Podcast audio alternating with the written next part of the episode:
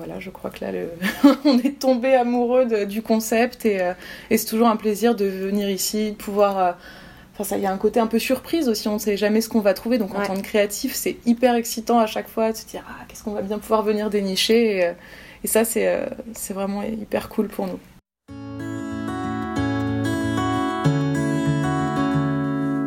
Les chemins naissent sous nos pas au fur et à mesure que nous marchons. Je suis Marianne Goli, baroudeuse de l'économie circulaire et associée chez Adapta, solution de sourcing en matière responsable pour la mode et la déco.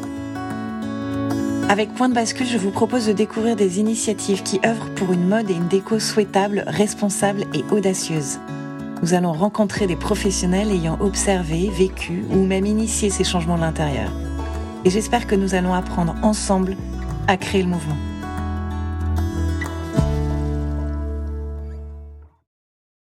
Bonjour Camille. Bonjour. Et bienvenue chez nous. En fait, tu es là depuis euh, une heure à peu près. Tu étais en sélection de cuir et vous allez partir avec euh, plein de petits échantillons. C'est ça. Comme d'habitude. Une belle sélection. Exactement. Euh, je suis ravie de t'accueillir aujourd'hui sur le podcast Point de bascule. Euh, pour deux raisons. D'abord parce que je suis contente de parler de Carel, qui est une marque hyper iconique, hyper créative et très humaine. Et puis, et puis parce que j'aimerais bien comprendre comment vous travaillez côté créa. Je pense qu'on a plein de choses à apprendre de vous. Euh, et puis plein de choses à apprendre sur euh, l'éco-conception et l'upcycling, parce que vous avez fait pas mal de collabs. Voilà. Euh, avant de commencer, est-ce que tu peux te présenter et présenter Carel Ouais, donc je suis Camille, je suis styliste chez Carel depuis maintenant 8 ans et je suis responsable du développement RSE chez Carel. Voilà. Très bien. donc Carel, c'est une marque de chaussures qui a été créée en 1952 par Georges Carel. Donc, euh, pour un, contexte, euh, vraiment à cette période, euh, les chaussures étaient assez tristes. Au sortir de la guerre, c'était des teintes sombres, noires, marron. Et ce qui a vraiment fait le succès de Carrel, c'est d'apporter de la couleur. Donc ça, ça a été un succès phénoménal.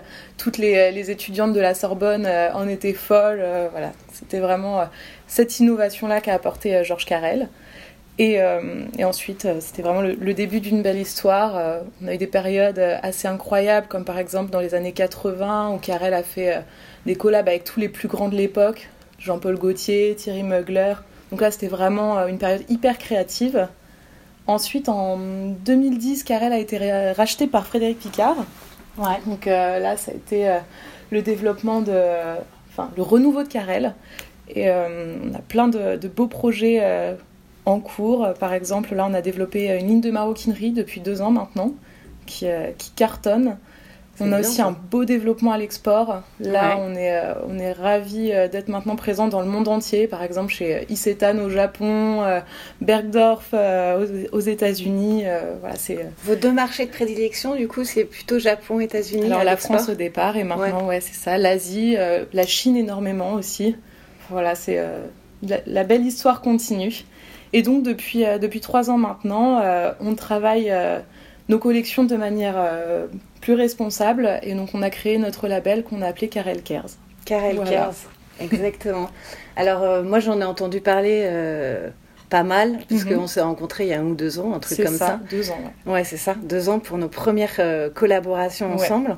Est-ce que tu peux raconter comment est arrivée votre première euh, collection euh, upcyclée Quelle a été votre, vos motivations et comment est-ce que tout ça s'est passé mhm.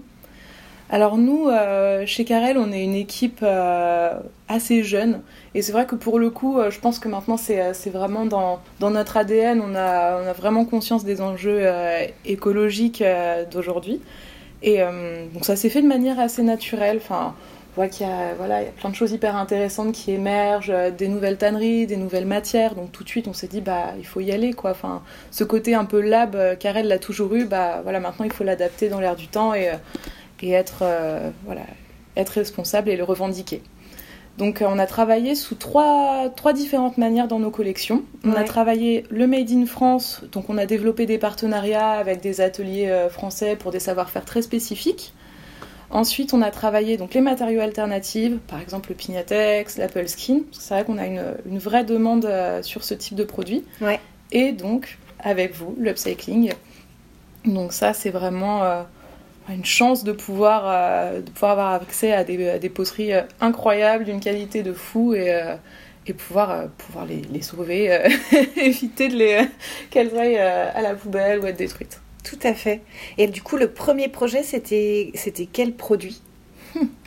Alors, le premier projet, non, je me souviens pas, mais je me souviens que j'avais entendu parler d'Adapta euh, dans une newsletter, euh, je crois, de Au-delà du cuir. Ouais. Puis on est suivi un premier rendez-vous avec Virginie et, euh, et puis et voilà, je crois que là, le... on est tombé amoureux du concept et, et c'est toujours un plaisir de venir ici, de pouvoir. Enfin, ça, il y a un côté un peu surprise aussi, on ne sait jamais ce qu'on va trouver. Donc, en tant que créatif, c'est hyper excitant à chaque fois de se dire ah, qu'est-ce qu'on va bien pouvoir venir dénicher. Et, et ça, c'est vraiment hyper cool pour nous. Et alors justement, on va commencer du coup, on va rentrer dans le vif mhm. du sujet côté créa, euh, parce que c'est vraiment ta, ton expertise. Mhm. Euh, comment est-ce que d'habitude vous faites votre travail côté créa mhm. et en quoi est-ce que euh, travailler en mode upcycling, ça change cette approche, ça le rend plus riche ou plus contraignant, ou les deux d'ailleurs. mais c'est intéressant de voir comment est-ce que ça impacte justement le côté créatif. Alors nous, traditionnellement, euh, on, va dire qu'on commence déjà par créer notre thème de collection, euh, l'histoire qu'on veut raconter à chaque saison. En découle une gamme de couleurs. Donc on a des tanneries avec lesquelles on a l'habitude de travailler. On en découvre des nouvelles euh, à chaque fois qu'on fait les salons, que ce soit à Paris ou en Italie. Euh, et ensuite, ce qui est, euh, ce qui est intéressant aussi, c'est de, de, venir voilà, trouver des petits, euh, de créer des petites capsules, des petites drops, soit à part ou complètement collées à cette, à cette histoire de collection. Et ça vient nourrir justement, justement la collection.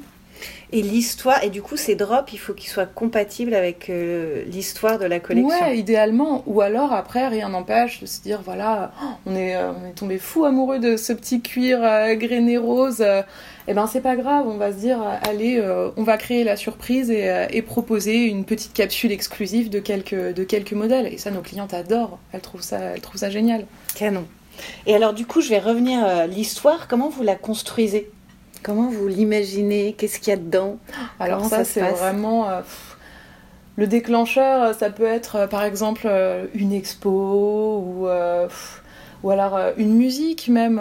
voilà, ça, c'est hyper variable, ça dépend des inspirations de, de chacun. Puis c'est vrai qu'on est on est une équipe, euh, on a tous nos influences assez différentes, mais ça va être au cours d'une discussion, vas-y, ah mais ouais, ça c'est, euh, je sais pas, cette chanteuse est hyper cool, ou alors, euh, ah t'as vu ce tableau, j'adore ces couleurs, voilà, c'est...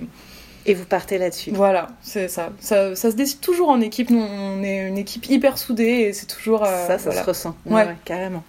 Ok, donc vous avez l'histoire, vous avez la gamme de couleurs, mm-hmm. et ensuite vous venez chez nous, et puis vous dites, ah bah il y a il y a tel cuir qui correspond bien à notre gamme de couleurs, ou alors je tombe amoureux de ce cuir-là. Et du coup, tu prenais l'exemple du grainé rose, voilà. Mhm. Dans ce cas-là, tu... il y a un travail pour identifier le produit qui ira bien avec. Comment vous faites? Ok, vous avez ce, cuir qui vous plaît. Mais comment vous arrivez à l'intégrer dans une collection derrière? Ça, ça dépend. Euh, souvent, ce qu'on aime faire chez Carrel, on a quand même euh, des produits très iconiques. Voilà, nous, on est, euh, on est, très, on est célèbre pour nos babies. Le Kina à trois brides, voilà, qu'on a décliné sur plusieurs hauteurs de talons. Le Alice avec les deux brides. Voilà, donc ça, c'est, on aime bien renouveler nos iconiques comme ça aussi, aller proposer des nouvelles versions. Ça leur donne aussi du peps. Donc c'est vrai que c'est souvent sur ces produits qu'on va, qu'on va aller naturellement. Après, rien n'empêche euh, voilà, de venir habiller un nouveau modèle selon euh, si le cuir est plus adapté ou non. Ouais, ok, très bien. Euh, et tu parlais tout à l'heure de fabricants où vous aviez pas mal privilégié aussi le Made in France. C'est ça. Ou le Made in Europe, j'imagine, pour mhm. certaines créations. Comment ça se passe du coup un cuir? Parce que habituellement, souvent c'est le fabricant qui choisit la matière, enfin qui apporte la matière. C'est ça. Nous, chez Carrel, euh, donc on travaille, on va dire, à 80% en Italie, un tout petit peu en Espagne et un peu en France aussi, comme on vous disait. Euh, donc habituellement, nous, on, source les matières, on demande, euh, enfin c'est le, fabricant qui s'occupe de, l'approvisionnement. Là, avec l'upcycling, c'est un peu différent, c'est nous qui apportons la matière. Et c'est drôle parce que c'est Nous, on travaille avec des ateliers de très petite taille, euh, parfois depuis 10, 20, 30 ans. Enfin, c'est euh, voilà, c'est presque, ils font partie de la famille, quoi. Et ils ont des savoir-faire euh, ancestraux, c'est très traditionnel, surtout en Italie. Donc là, c'était une manière de changer un peu leurs habitudes. Donc c'est vrai que c'était pas forcément simple au début. Et puis finalement, ils ont trouvé ça, voilà, assez sympa aussi de pouvoir tester des nouvelles matières voilà, il a fallu euh, discuter beaucoup avec eux euh, et, puis le travail s'est fait comme ça au fur et à mesure. Et donc au début, la première collaboration upcycling que vous faites avec mhm. euh, un nouveau fabricant, enfin un fabricant existant, mais c'est sa première, quoi. Mhm. comment vous faites pour le, vous lui expliquez le process, vous l'incluez dans le choix des cuirs en lui montrant les mains On valide toujours avec eux euh, justement bah, ce qui va être euh, par exemple en termes d'épaisseur, tout ça, ça c'est des choses hyper importantes selon le produit qu'on va faire, que ce soit une ballerine très souple ou euh, une botte par exemple, ça va être complètement différent. Donc ça, nous on leur dit voilà, on a trouvé ce cuir incroyable qui fait telle épaisseur, est-ce que tu penses que ça va pouvoir correspondre? Si oui, eh ben on dit banco, on y va, et puis on, fait un test, on fait une petite série et on voit si ça fonctionne. Canon. Mm. Trop bien. Euh, on a parlé créa, on a parlé fabrication. Euh, il y a aussi la partie distribution, où je pense que vous avez euh, pas mal de retours maintenant après deux ans. Complètement. et moi, ce qui, il y a, les, deux aspects qui m'intéressent en fait, et l'aspect e-commerce mhm. et vente en direct, on va dire, et le côté wholesale. Euh, est-ce que tu peux revenir sur ces deux expériences, enfin sur ces deux circuits de distribution? Oui, carrément. Donc nous, euh, sur euh, ces capsules upcyclées, les premières, on les a mises en exclusivité sur notre site internet. Ok. Voilà, et ça, ça a créé, ça a créé tout de suite beaucoup d'engouement. On a vu que, voilà, on n'était pas sûr hein, au début. On s'est dit, bon, d'habitude, on est habitué à faire des, des, quantités quand même plus conséquentes. Et là, on, s'est, on est arrivé avec notre babies, 10 paires. On s'est dit, bon, on va voir et finalement bah, tout de suite les clientes ont accroché. Il y a un côté en plus hyper désirable vu que c'est euh, presque pièce unique. tout de suite ça crée beaucoup de désirabilité donc ça c'était euh, super. Euh, ensuite on a, on a dupliqué ça aussi dans nos boutiques donc on a testé dans certains de nos points de vente sur Paris une petite capsule d'une couleur rue Tronchet, une capsule d'une autre couleur rue du Four, voilà. Pareil, même engouement.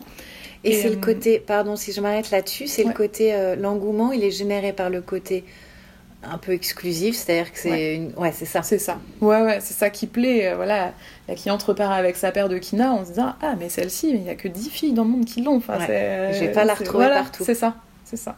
Ok. Et là, on a eu beaucoup de chance aussi, c'est qu'on a été très soutenu par les grands magasins. Ouais. Surtout les Galeries Lafayette, avec euh, leur programme Go for Good. Ouais. Tout de suite, ils ont été hyper intéressés. Alors, pour la petite histoire, ce qui est drôle, c'est que dans les années 60, on a été la première marque à être euh, la première marque de chaussures à être distribuée aux Galeries Lafayette. Ah voilà, avoir euh, son propre stand. On était les premiers. Très donc c'est drôle pour l'histoire. C'est vrai qu'on a toujours ce lien un peu affectif avec eux. Et, et, donc voilà, ils nous ont tout de suite, enfin ils ont tout de suite adoré nos projets. voilà, RSE, euh, que ce soit le Made in France, l'upcycling, ils ont tout de suite accroché et ils nous ont vachement mis en avant. Ça c'est super, on a eu des vitrines, on a eu des parutions dans leur magazine. Aujourd'hui on a toujours les PLV sur les, sur les corners, donc euh, c'est génial.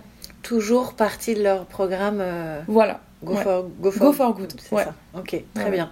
Et ça, pour rentrer dans ce programme-là, il faut soit être le Made in France, soit une ouais, ils ont un cahier des charges très précis d'ailleurs, euh, que ce soit pour le Made in France, les matériaux alternatifs aussi. Ouais. On ne peut pas proposer n'importe quoi, faut qu'il y ait un pourcentage particulier. Enfin, c'est voilà, c'est tout est assez euh, tout est assez précis et donc sur l'upcycling aussi, ça, ça rentre dans leur dans leur démarche RSE.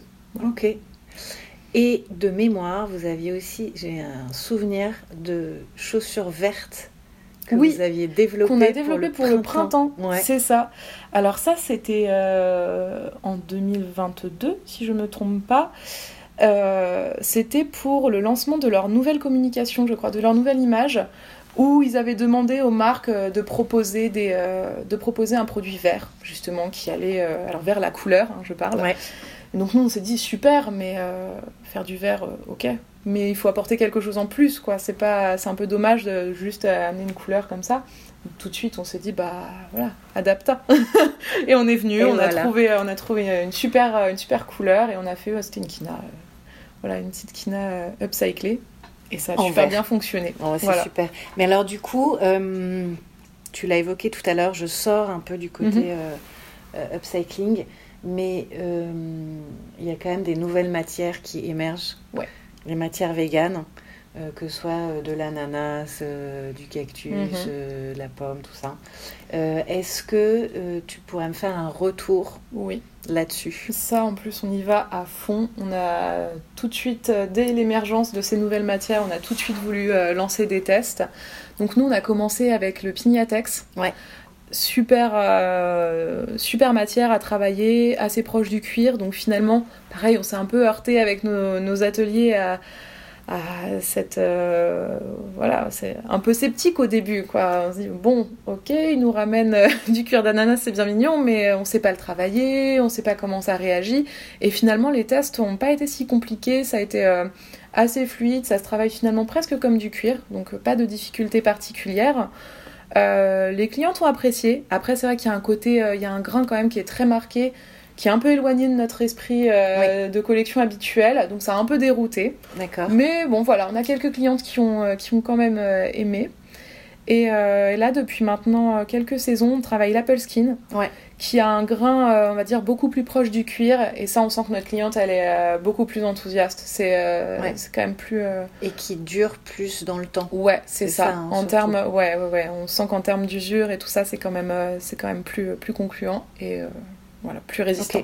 Et vous le bossez sur la chaussure et sur la maro? Les deux. Les deux. Ouais, on a lancé une ligne de sac aussi, euh, tout en Apple Skin, et euh, hyper bon résultat aussi. Euh, voilà, ça a cartonné. Et, voilà, le, côté visuellement proche du cuir, je pense que ça rassure aussi la cliente qui connaît pas forcément ces nouvelles matières. Et qui peut être sceptique aussi d'ailleurs. Ouais, bien mm. sûr.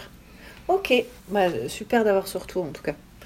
Euh, je sais que vous avez plein de projets dans les cartons.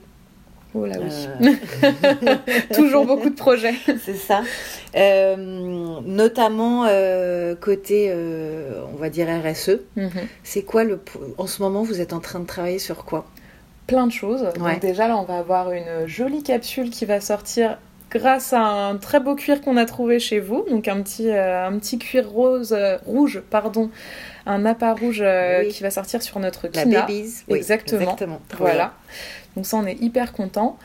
Euh, ensuite, les, les, gros travaux de 2023, euh, c'est d'être certifié. Parce qu'aujourd'hui, voilà, on fait nos petites opérations RSE dans notre coin, on communique tranquillement sur nos réseaux, sur Instagram, sur notre site, mais on a besoin de le quantifier.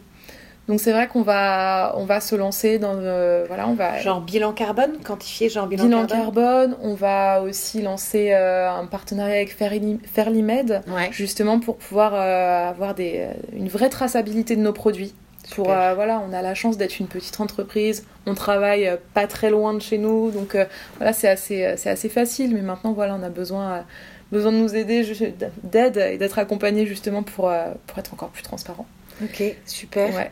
Euh, et tu as évoqué le côté certification, ces certifications. Alors là, on est en train de travailler sur deux certifications la certification EcoVadis ok et euh, la certification Bicorp qu'on aimerait beaucoup, euh, enfin qu'on vise en tout cas pour 2023.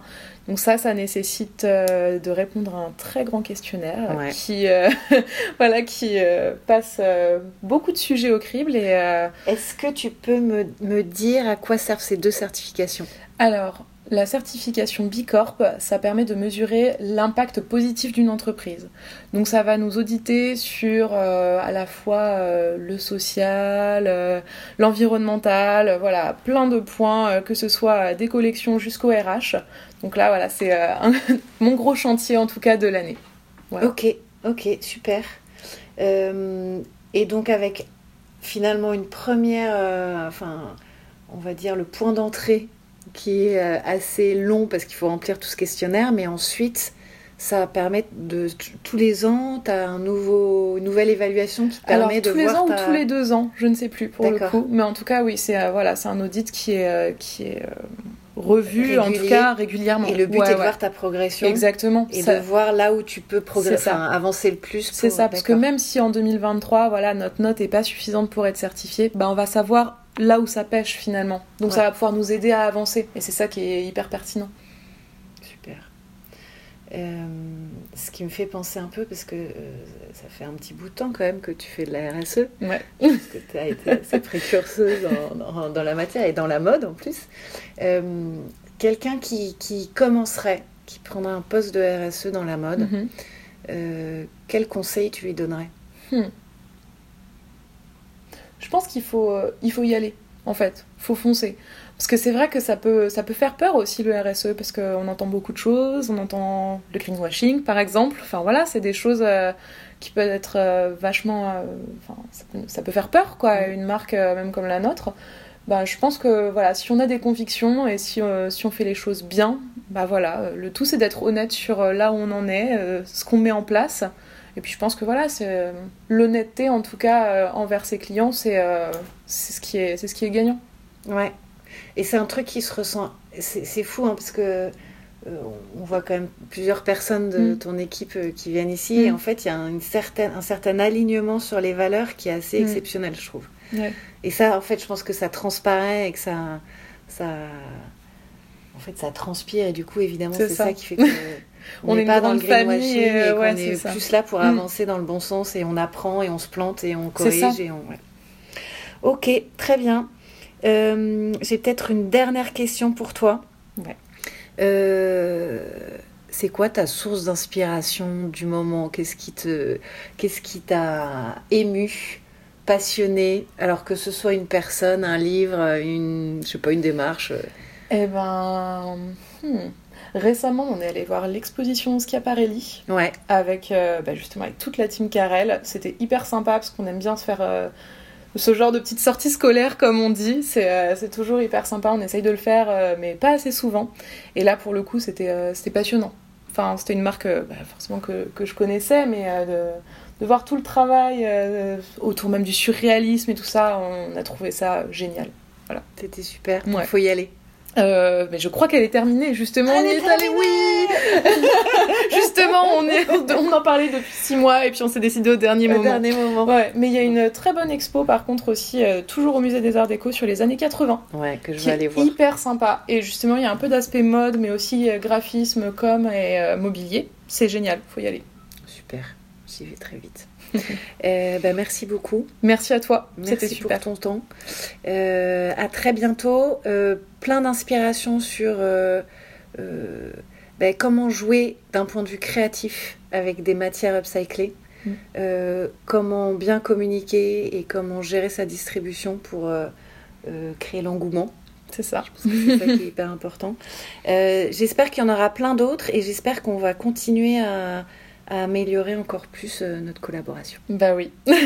voilà. Avec plaisir. Merci beaucoup. Merci à toi. À plus. À bientôt. C'est la fin de cet épisode de Point de bascule. On espère qu'il vous a plu. Si c'est le cas, n'hésitez pas à le liker et à le partager autour de vous. Nous serions également ravis de pouvoir aborder des sujets qui vous intéressent, alors n'hésitez pas à nous en proposer dans les commentaires, je me ferai un plaisir de tous les lire. Enfin, vous pouvez suivre ce podcast, activer les notifications afin d'être informé de la sortie des prochains épisodes et toutes ces informations sont évidemment disponibles sur les réseaux sociaux d'Adapta. Encore merci à vous et à très bientôt pour un nouvel épisode de Point de bascule.